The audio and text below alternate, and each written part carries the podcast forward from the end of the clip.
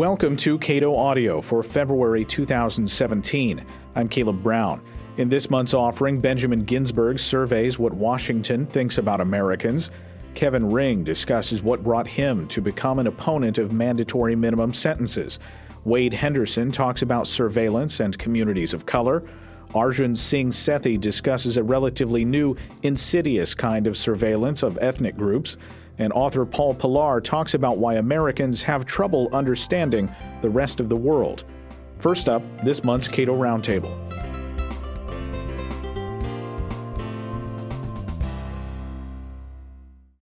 By the time you hear this, we will have a new president and uh, new people taking various uh, administrative offices in the federal government. And here to talk about sort of the regulatory landscape and how that might change in a Trump administration, we're talking with Peter Van Doren, uh, senior fellow here at the Cato Institute and editor of Regulation Magazine and Susan Dudley, director of the George Washington University Regulatory Studies Center, and uh, she's formerly the head of OIRA, the Office of Information and Regulatory Affairs during the George W. Bush administration. The former head OIRanian, I believe, is the term that people use. So, uh, to both of you, welcome.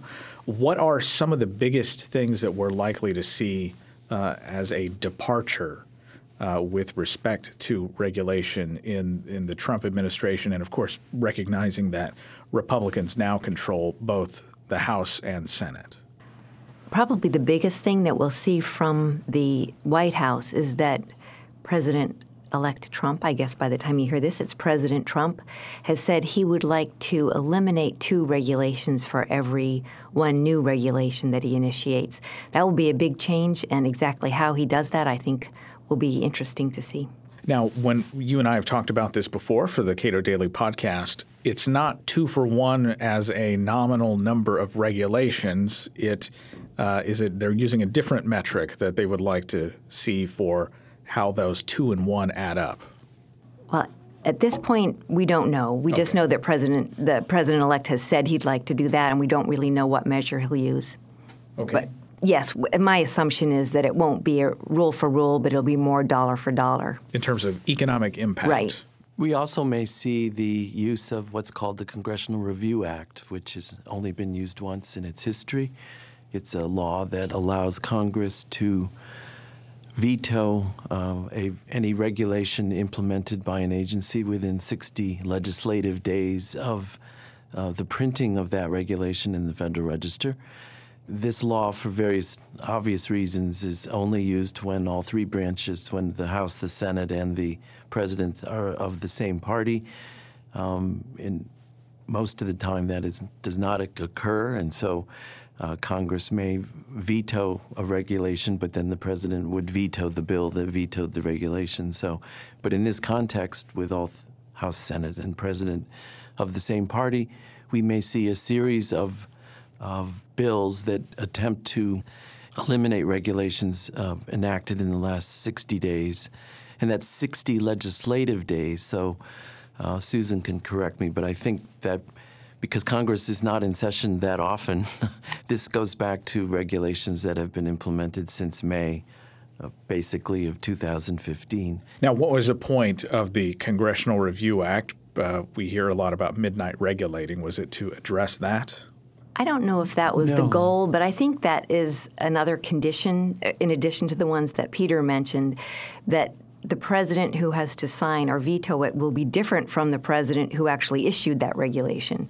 Um, so it, it has the only other time, as Peter alluded to, it was, has been used once before, and it was a regulation issued in that so-called midnight period by President Clinton and President Bush new President Bush signed the resolution of disapproval.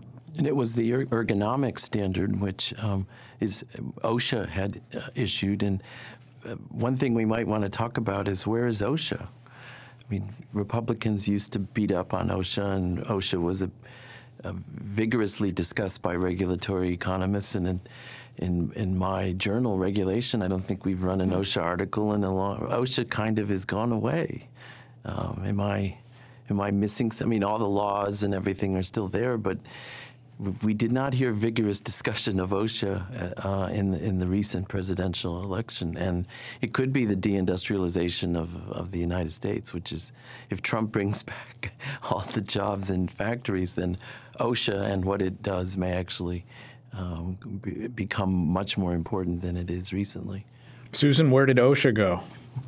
Well, OSHA has issued a few big, really big rules, I think, in this administration, but OSHA tends to be quite slow at writing regulations. Other agencies turn them out pretty quickly, whereas OSHA takes decades for a single regulation. So crystalline silica was one that was a, a big one, I think, in the last few years. What was that? Um, it, it, crystalline silica is it's the, oh, like the fourth most common element on Earth, or not element, but compound on Earth. Um, but when it's finely fractured, like in construction processes, it can be um, harmful if inhaled, cause silicosis. Um, but that was one that had really been OSHA's top priority for probably the last three decades, and it was finally issued a couple of years ago. All right. So, with respect to, I mean, all executive agencies issue regulations. What changes are we likely to see in some in some particular agencies with respect to uh, the regulations that they'll be promulgating? I think what's interesting, um, I'm, I'm, not trying to deflect that question, but the role that Congress plays in all that. I mean, there's often a, a storyline by both the left and the right, but more, more often the right, about sort of out out of control regulatory agencies. And it's as if Congress has nothing to do with this. But um, Jerry Ellig of the Mercatus Center wrote a paper recently that said, you know, about half of all the regulations that Congress or that the agencies had to issue that were over $100 million in value um, since 2008, they were mandated by Congress. And so the out of control agency rhetoric is very useful because Congress both tells the agencies what to do and then it runs in elections against agencies and they they because they run constituency services that try to tell constituents the big bad you name the agency is doing something and we'll deal with it and help you get out of this and all that when in fact congress told the agencies what to do in the first place uh, and they they straddle them for for political reasons. That's right. I think Congress gets to have it both ways. They'll pass sweeping legislation that with sound good titles, but then they leave it to the agencies to actually write the regulations to implement it. And then, as you say, they get um, points with their constituents again when they slam their fist on the table and hold hearings. But Congress itself has been has not been as accountable as I think our founders envisioned Congress being, that Congress would be the branch that would be writing all laws, and that is definitely not the way things are now. And that is something that we're hearing in this new Congress is that they're very interested in some they're passing legislation that would require them to take more responsibility and be more accountable for regulations. One example of that would be the REINS Act the regulations from the executive in need of scrutiny. Now, that has been introduced in several of the last Congresses and passed the House, I believe, last time, and has already passed the House. Um, and that would require Congress to affirmatively approve every new major regulation. Um, I, I'd love to know what Peter thinks about that. I, I, can see the advantage of it is what we've just been talking about that Congress now must be responsible. They can no longer point the finger at regulatory agencies when the outcomes of regulations harm their constituents.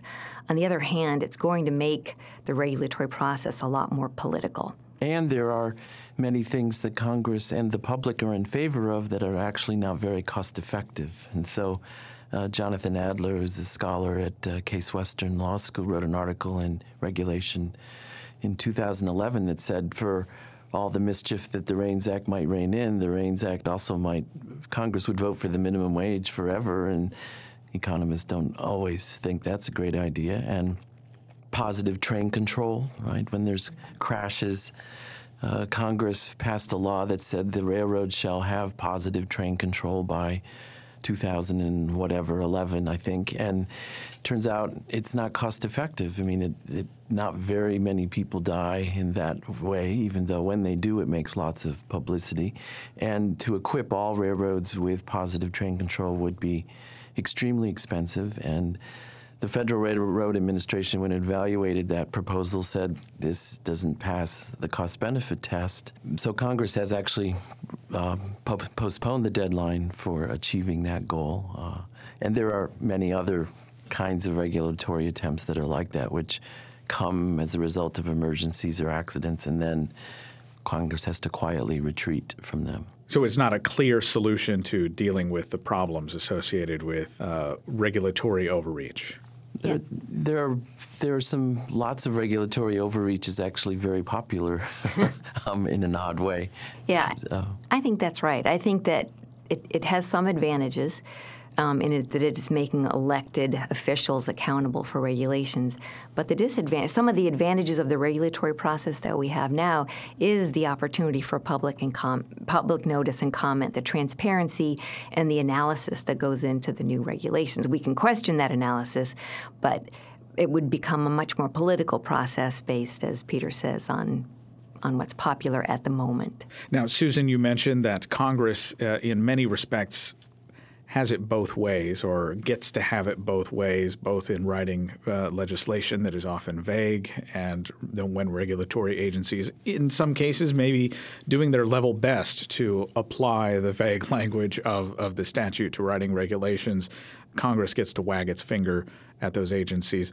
But um, I'm thinking in two big pieces of legislation, Dodd Frank and uh, the Affordable Care Act, there were hundreds, if not thousands, of regulations that were that had to be written. And having read portions of a lot of those regulations, at least in Dodd Frank myself, it seems like these agencies were asked to uh, essentially engage in an impossible task with with impossible deadlines. So, with, with respect to with, with, respect to those two laws, what uh, what could we see? I mean, if Congress is very interested in reasserting its uh, prerogatives with respect to uh, regulation, and one would hope with respect to delegation of, of their uh, duties, what might that look like outside of the REINS Act? Well, Congress can always revisit legislation. So they, in fact, they're talking about repealing the Affordable Care Act and replacing it with something else. Um, another thing that's relevant to what you were just talking about is it's the delegation, but it's also the deference that courts give the agencies with when language is, is vague that they that has been dealt that has given them delegated them that authority, and there um, there's at least one bill in Congress, and I'm forgetting its name, that would try to change that would would make it so that courts would no longer defer to agencies when the language is unclear and the agency's choice may not be the most obvious interpretation of the statutory language. So, Peter Van Doren, how does that change the calculus of regulators? Well, both the REINS Act and the law that Susan is talking about, I mean, they're, to use the jargon, right, we're changing the default condition of life, political life, legal life. And uh, that once you do that, the hope is is that somehow the world will change if you change the defaults because you make people have to do things that heretofore they have not been willing to do. But Congress is clever. I mean, the I I do not underestimate the possibility for avoiding responsibility uh, because members of Congress get reelected by being on the right side of normative struggle. They don't get reelected for actually rearranging the world and and constituents you know, rah rah, yeah, we've got the person in that we want, and their speeches and their rhetoric sits on the right side of the whatever normative struggle we're talking about. But my life and Susan's life, particularly her life, is about the details of getting the world to work. And it's surprising how little interest constituents and everyone else has in that. Uh, Susan can speak a, a, lot, I think, about how frustrating it is to, for political struggle not to actually care about actual outcomes very much. Well, let, us let's, let's talk about regulation. Some of those details of regulation. Uh, as broadly as we can. Uh, Susan, when you and I t- spoke before, we talked a little bit about this $150 million in economic impact that would trigger some sort of deeper evaluation of a uh, proposed regulation. There's a lot that that cannot possibly capture that idea of well, it's this much economic impact. There's a whole lot that you just you can't put into numbers. Mm-hmm. Yeah, it's very hard to measure. Uh, every president going back um, to Jimmy Carter and before have asked agencies to try to understand the effect of their regulations before they're published, and usually that's using some kind of benefit cost analysis. What are the benefits? What are the costs? Let's try to do things that on net have a positive impact. But as you say, so many of bo- on both sides of that equation are just hard to measure. Um, what what are the costs of additional homeland security rules that require you that invade your privacy and require you to wait longer in lines? Um, what are the the costs of having a, a, new drug not available on the market for a decade later than what it would have been without the regulation. Um, and then, of course, on the benefit side, the same thing. It's very difficult to do. Agencies, and I, I still think it's important to do, I think it's essential to do, um, but we have to recognize that it's um, not a perfect solution. I'm trying to imagine, and Peter, this may speak to you directly. I'm trying. It may be a rule on particulate uh, releases of carbon into the air that effectively shut down the brick oven pizzeria uh, establishment in uh, New York or New Haven or somewhere like that. There would be consumer outrage, and then there would be a rider on the EPA appropriations bill saying no EPA money shall be used to implement this rule. I mean, I'll give I have an example of that going in the past, actually, which is remember this view I have, which is Congress is about grand normative struggle and don't talk about the details. And so it's hard to remember. Again, the right of center folks tend to be against the EPA, and the EPA is the problem. And no, no one now can possibly see the EPA as a compromise. But in 1970, the United Auto Workers called for a ban on the internal combustion engine in five years. The California State Senate passed a bill in 1970 calling for a ban on the internal combustion engine by 1975. So the Clean Air Act, mischievous as it is from our perspective, was actually the big compromise against the normative stand of, of the time. And, and then, since that stand was so ridiculous from an implementation point of view, the Congress then put appropriation riders on the EPA every year after the 1970 Clean Air Act amendment saying, don't ever interfere with people in their cars. Even though that might be the most cost effective way to deal with air pollution, in fact, don't do that. So, so the pizza oven rule is exactly following that would follow that tradition. I'm thinking of EPA and also the uh, Consumer Financial Protection Bureau. These are agencies that have mandates that do not appear to be balanced by other mandates. Meaning, they're, meaning they're, uh, the EPA, for example, you know, thou shalt make the air clean, uh, and and that kind of thing can lead an agency reasonably to perhaps ridiculous conclusions about what their mandate is and what mm-hmm. kinds of activities they should be able to to change in, in Americans' lives. That's right. And statutes like that that don't require the agencies to do balancing just catered to the natural proclivity of the agency staff anyway. If you work on a particular issue, you soon know it is the most important public health issue or public issue in the world and that all resources should be devoted to that. Whereas statutes, and there are some even, so EPA is governed by several different statutes, and the Safe Drinking Water Act, for example, requires EPA to balance the costs against the benefits. And that's because real people see the cost. You know, if your municipal water system has to install a treatment that's cost you a lot more than the gain you're getting, people are aware of that. Um, Whereas but, in clean air, making big bad companies do everything possible to get rid of pollution is just fine. Yeah, the costs are invisible. We don't see where they're coming from. So how do uh, age, how do regulatory agencies balance costs and benefits, and do you sense that there's any change in in how that might occur down the road? As Susan said, in clean water they're allowed to, but in clean air they're allegedly not allowed to, but in fact they, they have to. And the court decisions over the last 25 years have been a game in which the EPA was actually more market oriented than the law would would allow it to be, and then the court said you can't be. I mean, it's you can't make this up. Um, and uh, Susan may want to comment more. It just kind of craziness and and in an odd Cato Roger Pilon, the, the the court said the law is crazy, therefore the agency has to be crazy. Uh, yeah. And even when Congress recognizes that the law may be crazy, changing something as massive as, as that requires too much compromise. And at least right now, we don't. I don't see the opportunity for that kind of compromise. I don't think I'll be alive when Congress has an adult discussion on the costs and benefits of air quality.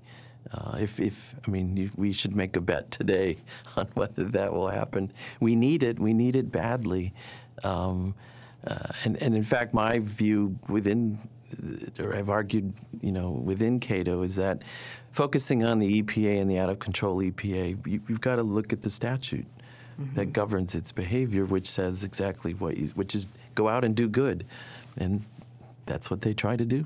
So you're saying there is no low hanging fruit in the regulatory, let's just call it a hellscape of, uh, of, of, changes that uh, a Republican president and a Republican Congress can really uh, make significant movements on. You're saying it's not going to create that adult, there's no way to create that adult discussion. Oh, I, I, mean, they can put riders on an omnibus reconciliation bill that have, that says don't do this and don't do that and don't spend any money doing that. Uh, the question is whether you, you can do it in a non, in a filibuster-proof uh, environment, but once you need more than 50 votes, then somebody's going to say no. I'm going to I'm going to stop this thing with the evil restrictions on something and then they're going to play a game of chicken about how do you hold up, you know, you're going to have the equivalent of shutting down the government from the left rather than the right over whether we, quote, cut back on environmental quality or something like that. Let me take us back to where we started with the Congressional Review Act, where Peter was talking about there may be a way for uh, the next president to use the Congressional Review Act to maybe challenge some of those regulations that everybody realizes kind of the emperor has no clothes. We're pretending that we can make a decision and set an air quality standard here, um, but we really are balancing benefits and costs, even if we're pretending that we're not. What if he were to send something up to Congress, a regulation that um, takes the statute at its word, which would say we should set the standard at zero? If we really have to protect public health with an adequate margin of safety, that means we need to err on the side of safety and set the standard at zero. Send that regulation to Congress and have Congress have to look at that and say, whoa, this isn't really what we meant. And they could um, then use the congressional resolution of disapproval, and then the president would say, okay, I'll sign that. And the law says if you disapprove of a regulation under this process, and here's where it gets tricky. No regulation in this area shall be promulgated ever again. And there's that's substantially similar right. Legal scholars mm-hmm. are fu- the, yeah. the, the pro-environmental folks are having uh, nightmares over this. And thus they don't want in this game for i mean susan's quite right. Trump says all right let's go to zero. And then that would shut everything down. And then congress says no let's keep everything open but you can't pass any air quality regulations in this area ever again. Wow, that's a that would be the source of lots of dissertations. So to uh, recapitulate, then you take the uh, mandate given to agencies at face value, ask Congress to mandate that rule, and then the game of chicken is essentially a, a partisan game in many in many ways over whether or not you ever want to see any regulation in this area again. Well, and as Peter says, there's a lot of debate about that language. It it's never be been that, litigated. Right, it hasn't. So we don't know exactly what it means by out. what is what does substantially the same mean? Does it mean they could set a slightly different standard? Maybe it does, but. Um, well, you're not a lawyer either, are you, Peter? No. Yeah, so you have two non-lawyers debating that. Future question. Congresses can untie that knot of if course. they choose to. All right, we'll leave it there. Peter Van Doren, editor of Regulation Magazine, and Susan Dudley, director of the George Washington University Regulatory Studies Center, formerly the head OIRANian uh, for the George W. Bush administration. You can follow all of our uh, discussions and reviews of uh, federal policy with respect to regulation at our website, cato.org.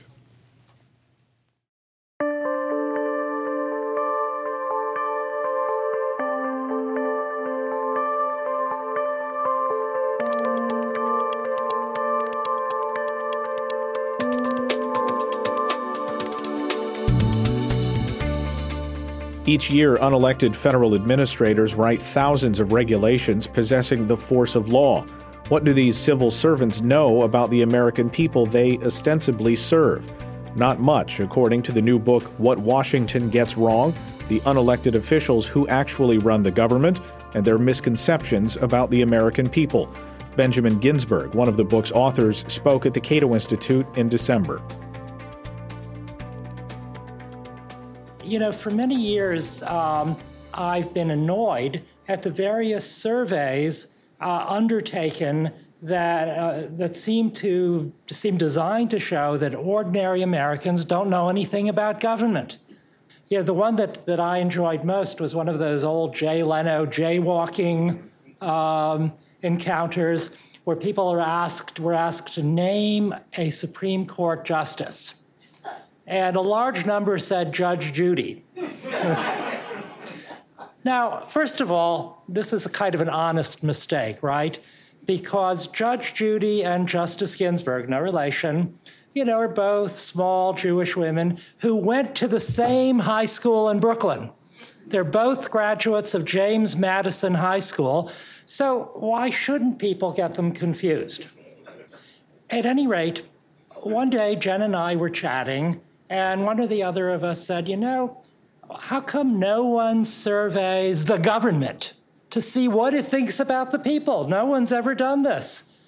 Why not survey government officials to find out if they know anything about the American people?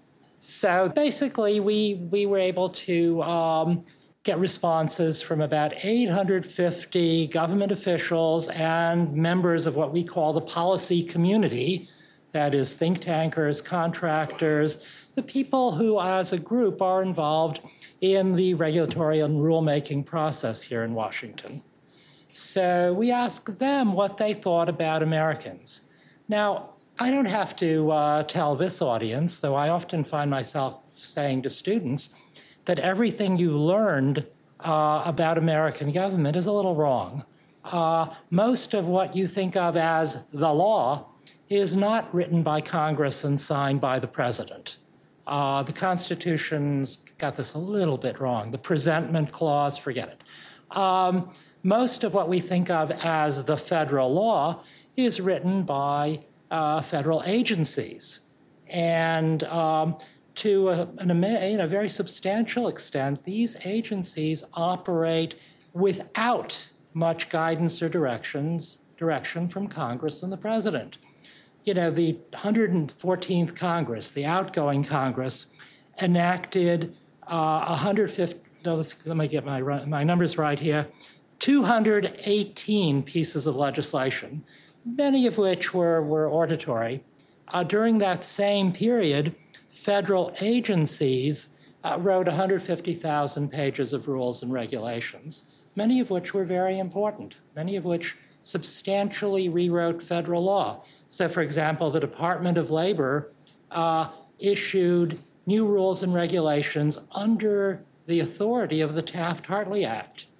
Now, I don't see anyone around here who was present when the Taft Hartley Act was, uh, was enacted. Sometimes I feel that I was, but, but uh, you know, the, this was when was, the, when was Taft Hartley enacted? 1936. So here we are, nearly a century later, the Department of Labor is still issuing rules and regulations pursuant to the Act.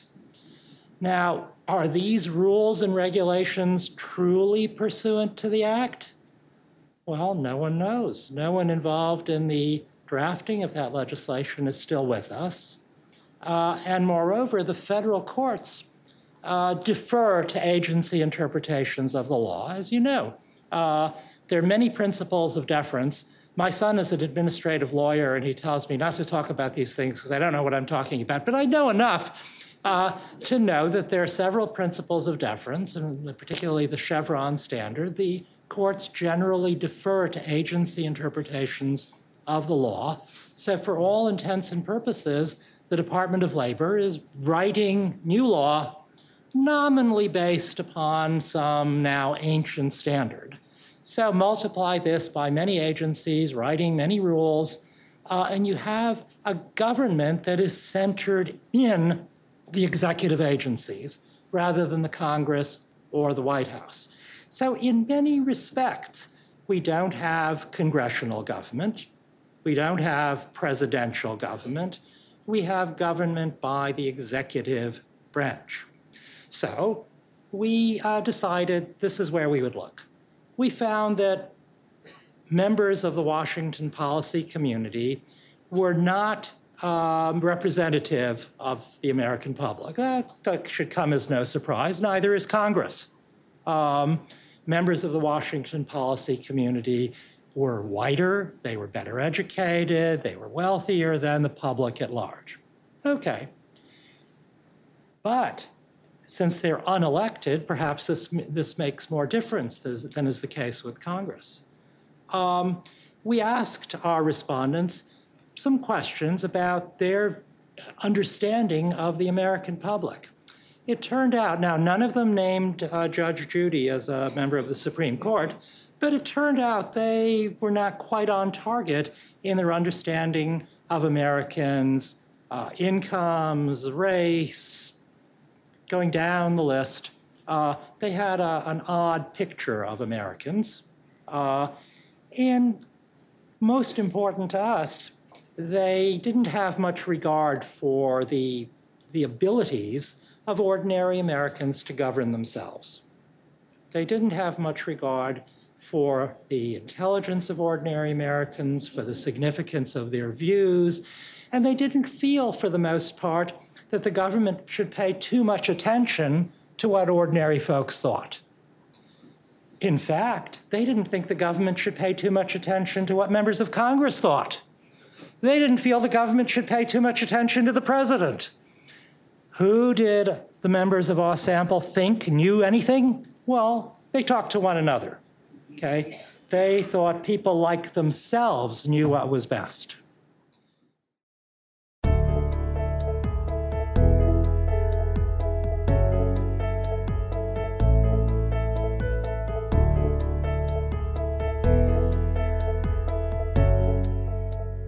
For most of his professional career on Capitol Hill, Kevin Ring considered himself a law and order type.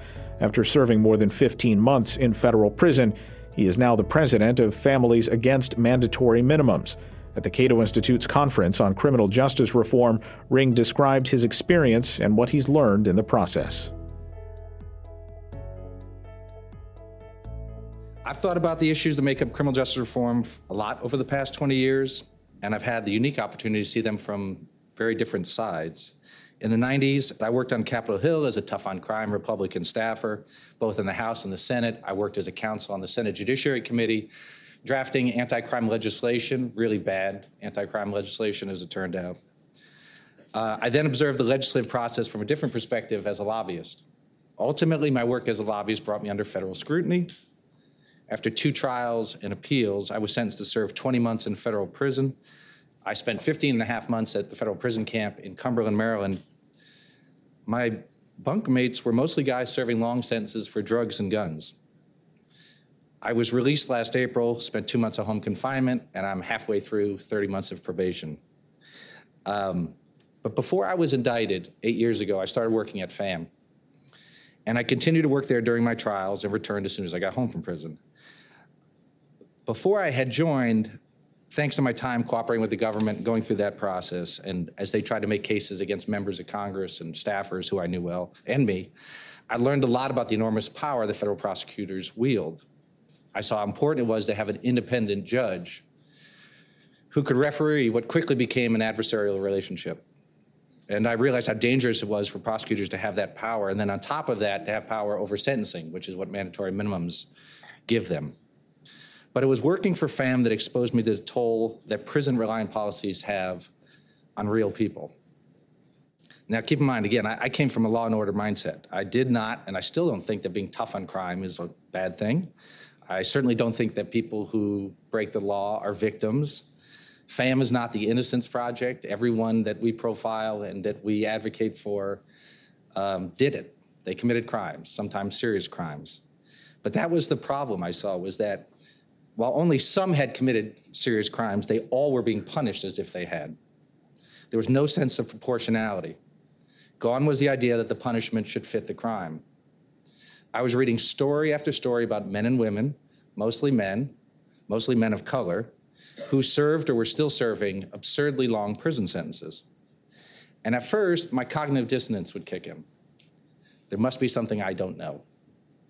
These folks did something more that's not in the files that we have for them. And because I'd been, I'd worked in the government, I'd been a member of the establishment, I needed to believe that the American criminal justice system wouldn't produce the outcomes that I was now seeing. Early on at FAM, I read about a young woman named Stephanie Nodd. She lived in Mobile, Alabama. She wasn't married, but had three young children when she agreed to sell crack for a friend who had moved into the area. Stephanie's case triggered all my biases, explicit and implicit. This was a case I was predisposed to dismiss. A young, black, unmarried Alabaman, I'm from Connecticut, with three kids she couldn't afford, is selling crack. I didn't know anyone who shared one of those characteristics, let alone all of them.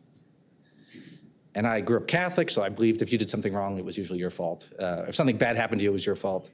So everything kicked in, and I was ready to dismiss a case like that.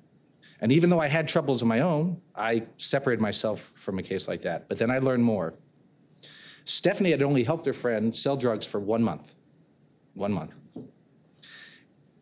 Then her boyfriend was under investigation, gave up Stephanie's name. She was indicted. She had moved away with her family, away from the area after that month. She was indicted, had to come back. She was arraigned. She was told she was a conspirator and would be held accountable for all the drugs this guy had sold during the course of his business. She wasn't a lawyer, but she knew that she wasn't responsible for all those things, especially the things that happened after she was gone. And this was her first offense. And she had three kids and was pregnant with another. So she went to trial and she lost. In place at the time were mandatory minimums and mandatory guidelines that were tied to those minimums. And so Stephanie's judge gave her the sentence that corresponded not to her minor role or her short involvement in the conspiracy, but to the quantity of drugs her friend and others had sold. So at 23 years of age, Stephanie was sentenced to 30 years in federal prison. Soon after Stephanie got there, she gave birth. When the doctors cut the cord and tried to give the baby to Stephanie, she refused. She expected to spend the next 25 years away from this child of hers, and her emotions started to kick in. She was so scared to hold this baby because she, know, she knew then she was going to have to give it right back. And so she didn't want to take it. So, for you parents out there, try to imagine that. It boggles the mind that anyone in government, let alone involved in her case, could be a party to such a massive miscarriage of justice. But here's the thing about Stephanie's case the U.S. Attorney's Office that prosecuted her was run at that time by a guy by the name of Jeff Sessions. Stephanie's case was one of dozens I read about when I first got to FAM, and they blew my mind. These were not choir boys or girls. All had made mistakes, but the sentences made no sense at all from a public safety standpoint, let alone a moral or economic viewpoint. But Stephanie's case stuck with me. I reached out to her in prison and I started to correspond with her. I wanted to bring more attention to her case in the hopes that she might get a presidential commutation, which at the time seemed unlikely, or that we might convince the U.S. Sentencing Commission to reduce the guidelines for crack related offenses. I wrote some op eds for her and with her input, wrote some that were published over her signature. I told her that I was in the midst of fighting my own battle with the government. We tried to lift one another's spirits. We talked about our kids mostly, and we're worried about the impact our troubles would have on them. After mistrial was declared in my first trial, I was convicted on half the counts at my second trial. I was headed to a sentencing hearing. Government had asked for four and a half years for the kingpin in my case, well, the leader of the conspiracy. They turned around and asked for 17 to 22 years for me. Like Stephanie, I had exercised my constitutional right to go to trial, and as a result, I was being punished for it. Fortunately, unlike Stephanie's case, there was no mandatory minimum. The guidelines were now advisory. And so my judge, who knew the case better than anyone else, having sat through it twice, uh, sentenced me to 20 months. And so, though I had learned such worse cases from working at FAM, I was devastated at the prospect of being away from my young daughters. It was Stephanie, who at the time had been sitting in prison for nearly 20 years, who wrote to me, asked me what sizes my girls were, and told me that she loved to shop and that if she got out first, she would buy them dresses for the holidays. I always think about that when I hear someone say that all people serving long sentences in federal prison are scary, dangerous people. Ultimately, FAM and others were able to convince the U.S. Sentencing Commission to lower its recommended guidelines for crack offenses. Then Congress passed the Fair Sentencing Act, which lowered crack sentences even more. So in 2011, after serving 21 years in federal prison, Stephanie Nodd was released to go home.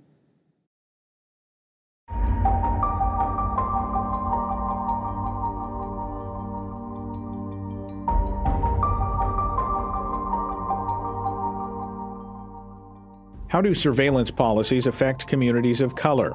Wade Henderson of the Leadership Conference on Civil and Human Rights spoke at the Cato Institute's Conference on Surveillance in December.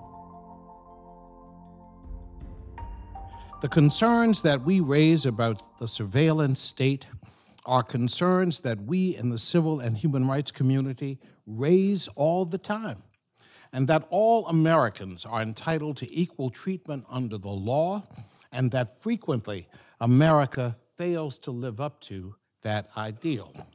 Now, because in a nation that has yet to seriously reckon with its racial history, the color of surveillance ends up often looking black and brown. Racism in America has always been about controlling the freedom and liberties of people of color. A primary way of enforcing this control was to create mechanisms for keeping tabs on them. Slaves were watched in the fields by overseers.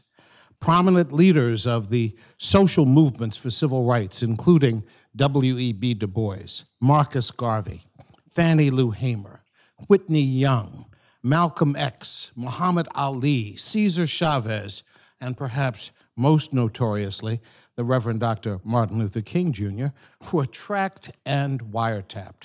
Surveillance and infiltration uh, from within programs like COINTELPRO uh, helped to undermine entire movements like the Black Power movement and the Vietnam anti war movement. But our contemporary discourse around surveillance often obscures that history and suggests that these racial, ethnic, and religious patterns don't exist today. And nothing, of course, could be further from the truth. Many people know that the FBI wiretapped Dr. King and placed him on a watch list. Few know that this was done in the name of national security.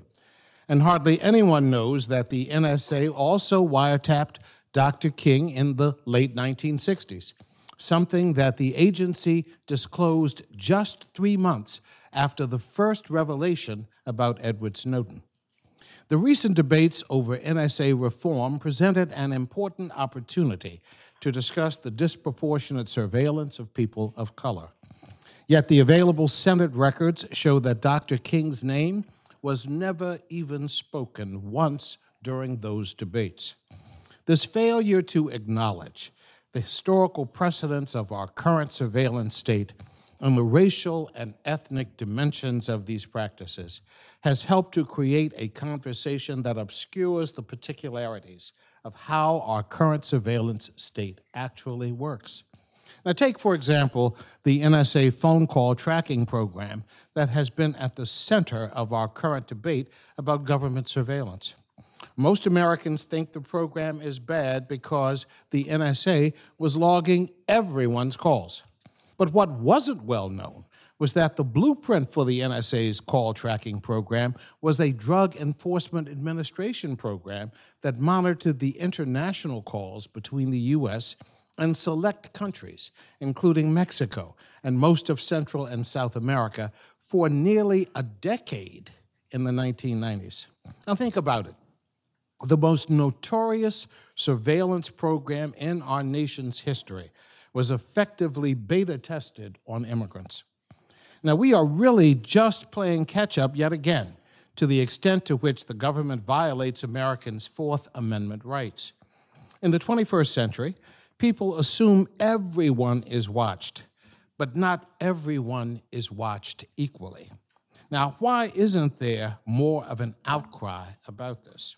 Well, I believe in part it's because we are failing to take seriously the way our biases around race, religion, and immigration status inform the choices we make with respect to surveillance.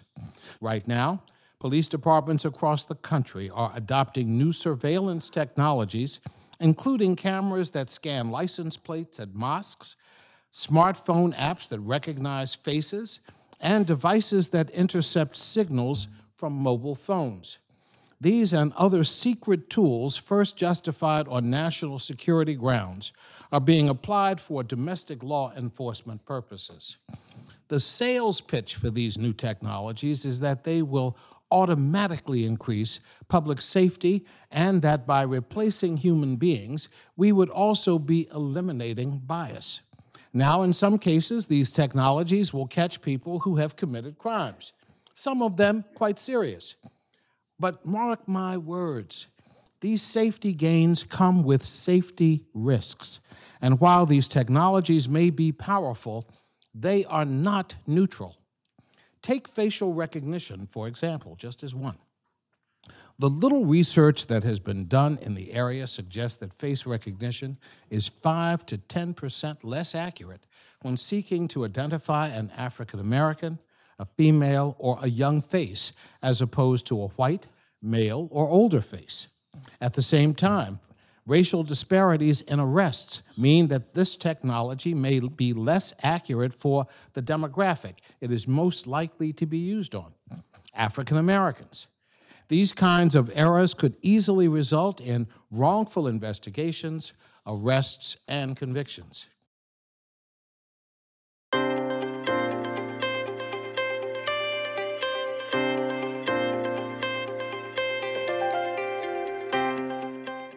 So called shared responsibility committees sounded like a way to identify people who might become violent extremists.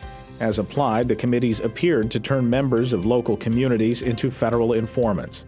Arjun Singh Sethi of the Sikh Coalition, speaking at the Cato Institute's Conference on Surveillance, discussed how these committees have worked in practice. So, shared responsibility com- uh, committees are FBI uh, organized committees that consist of, for example, a law enforcement official, a religious leader, maybe a youth coach, a mental health professional, a social worker, who assemble and convene for the purpose of helping a Muslim American who the FBI determines is at risk of becoming a violent extremist. Right? So the idea is the FBI identifies a youth who might one day become a violent extremist, and they convene local committees consisting of the various types of professionals I just described in an effort to stop this youth from one day becoming a violent extremist. Uh, three critiques. First, the FBI never disclosed the criteria for determining that a Muslim American youth is at risk of becoming a violent extremist. So, for example, is it based upon things like protected speech? right? Are they trying to convene committees because a Muslim American uh, youth expressed a newfound interest in religiosity, uh, participated in a protest, posted a controversial article on Facebook? Um, this isn't far fetched. Um, according to government documents, um, the types of indicators they are looking for are things like becoming confrontational at home, um, ideological differences. Second, we know uh, based on other programs, and I think it's important to look to look at the intersection of CVE with other overreaching, over-inclusive law enforcement programs, national security programs as well. So, for example, um, we know under the suspicious activity reporting program, uh, which asks local law enforcement to report activities that they believe are indicative of pre-terrorism planning um, that Muslim Americans who have visited Costco and purchased large pallets of water, uh, Muslim Americans who search for video games online, Um, Muslim Americans who've placed large purchase orders for home computers at Best Buy have been visited by the FBI, right? We also know with something like the watch list program, you can be branded a terrorist based on a single social media post. That's a fact. You just have to look at the watch listing guidance that was leaked to The Intercept a couple years ago. Um, and again, within that, we know that Dearborn, Michigan, a city with less than 100,000 residents, has more watch listed residents than any other city in the country except for New York. Um, so that's the first critique, right? That the FBI never actually specified the criteria for determining that a Muslim American will at one day be at risk of becoming a violent extremist. Second, they never specified the actual techniques that they use to determine that a Muslim American will one day become a violent extremist. So, for example, thinking about something like the DOJ racial profiling guidance. In late 2014, uh, the Department of Justice promulgated this guidance that specifically lays out the rules and the circumstances under which federal law enforcement and local and state law enforcement can profile on the basis of anything, right? Gender, uh, sexual orientation, faith, race. Um, and they specifically, in that document, allow for the TSA, allow for Customs and Border Patrol um, to profile on the basis of any category uh, they see fit. Um, and of course, CBP, Customs and Border Patrol, their jurisdiction extends 100 miles inwards, uh, and they are the largest law enforcement agency uh, in the country um, by far. Uh, this guidance also allows for um, law enforcement to use confidential informants absent any kind of suspicion. Uh, it also sanctions intelligence gathering programs like the NYPD demographics program that um, um, some say has been disbanded, but I will leave that to another discussion another time. Uh, so it's also important to be thinking about the techniques that are being used to determine that a Muslim American is at one day, is, is at some point in the future at risk of becoming a violent extremist. And I would submit to you that just like with respect to the, the first argument I made, um, the techniques that are being used are extraordinarily over inclusive.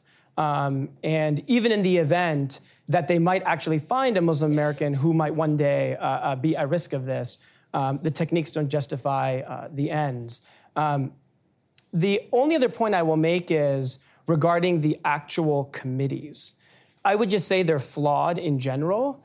Um, that's because the, uh, the, the, FBI, under these committees, um, there is no uh, protections from disclosure um, for mental health professionals, uh, for lawyers. Uh, they can later be called. Um, so if a, if a member of an SRC helps an individual and that individual is later charged, private confidential notes that a mental health professional has with this particular individual could be subpoenaed. This mental health professional who is on this committee could later be called to testify. So could the lawyer. Furthermore, the FBI also said that if a committee determines that a youth is no longer at risk of becoming a violent extremist, the FBI can still investigate them. They can still monitor them, right? So there's no point for a committee to be convened if the FBI can continue to monitor that individual while the committee is working with them, and even after the committee has made the determination that this individual is no longer at risk of becoming a violent extremist.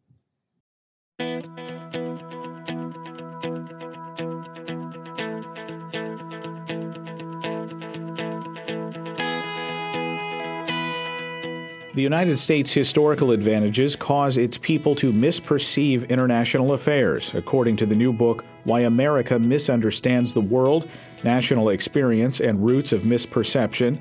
The author, Paul Pillar, who spent most of his career interpreting foreign actions at the CIA, argues that intelligence analysis has limited impact on how U.S. policymakers look at the world. Pillar spoke at the Cato Institute in December. So, in sum, the, um, uh, the premise of the book is the American national experience contributes to significant misperceptions about the outside world that can be related directly to aspects of that experience in terms of geography, history, economics, social patterns, and that because of that relationship, uh, uh, that can be said to be distinctly American and that have significant effects on public policy. This is what I would describe as the downside of American exceptionalism. I don't have time to kind of outline the whole set of arguments in terms of relating the history and the culture to the way we see things today, but let me give you a couple of samples. Um, start with the fact that we have our two ocean moats, which have provided us security through the years. By the time contact was made with a young United States, with others in North America, the U.S. was strong enough not to be threatened. And the continental United States was almost untouched by even the great world wars of the 20th century. There are some implications of this. The geographic separation has fostered more of a sense, a psychological sense of separation between what's seen as a wise and virtuous America and the rest of the world with somewhat more negative attributes. There's more of a sharp distinction in American minds between the homeland and the rest of the world than there is, say, for most Europeans who have had their boundaries revised, you know, umpteen times. This especially sharp dichotomous view of the homeland versus the rest of the world has at times underlain isolationism, but more often in modern U.S. history, the same set of perceptions has supported the idea that intervention by the United States in parts of the world that are less wise and less virtuous than the United States can only be for the betterment of the latter. Uh, Rudyard Kipling, although he was an Englishman, he lived in Vermont for several years, and when he wrote his poem, The White Man's Burden, uh, he started out uh, writing it with uh, Queen Victoria's uh, Jubilee in mind, but he eventually published it with a preface that indicated he was talking about the United States taking over the Philippines after the Spanish American War.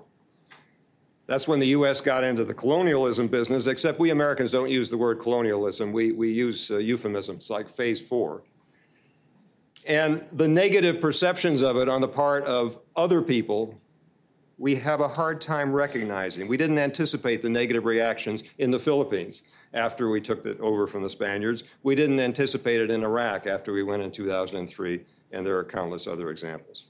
One of the consequences of enjoying our free security with the, the two ocean moats uh, is we have difficulty in understanding the fears and sense of insecurity by other peoples who don't have that geographic advantage. You know, we're the un-Belgium in that regard.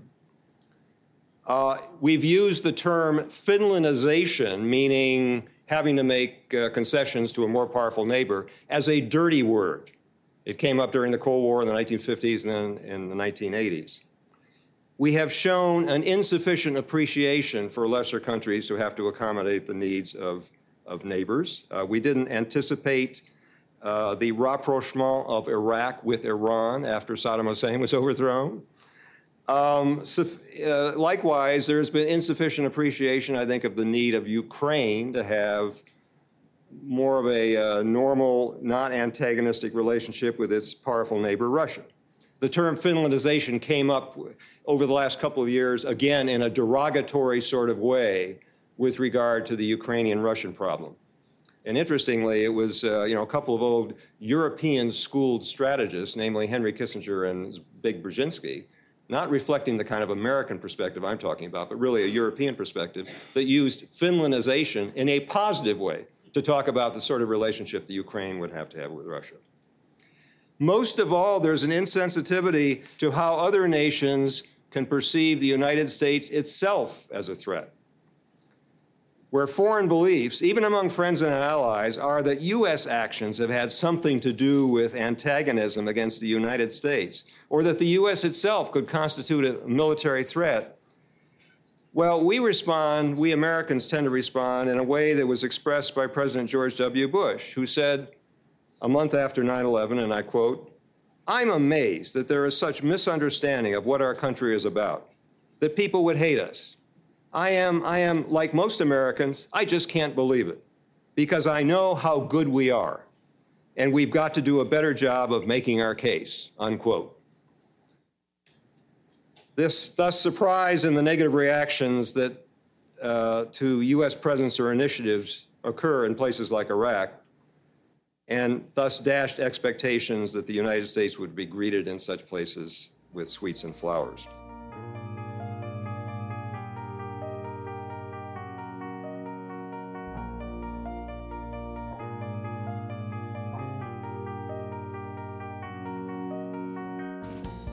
What is the best political system? What standards should we use to decide and why? In Arguments for Liberty, a new book published by the Cato Institute's libertarianism.org project, nine different political philosophers discuss how their preferred school of thought judges political institutions and why libertarianism best meets that standard. Though they end up in the same place, the paths they take diverge in fascinating ways. You can find Arguments for Liberty at cato.org and at online retailers nationwide. That will do it for this edition of Cato Audio. I'm Caleb Brown. Talk to you again next month.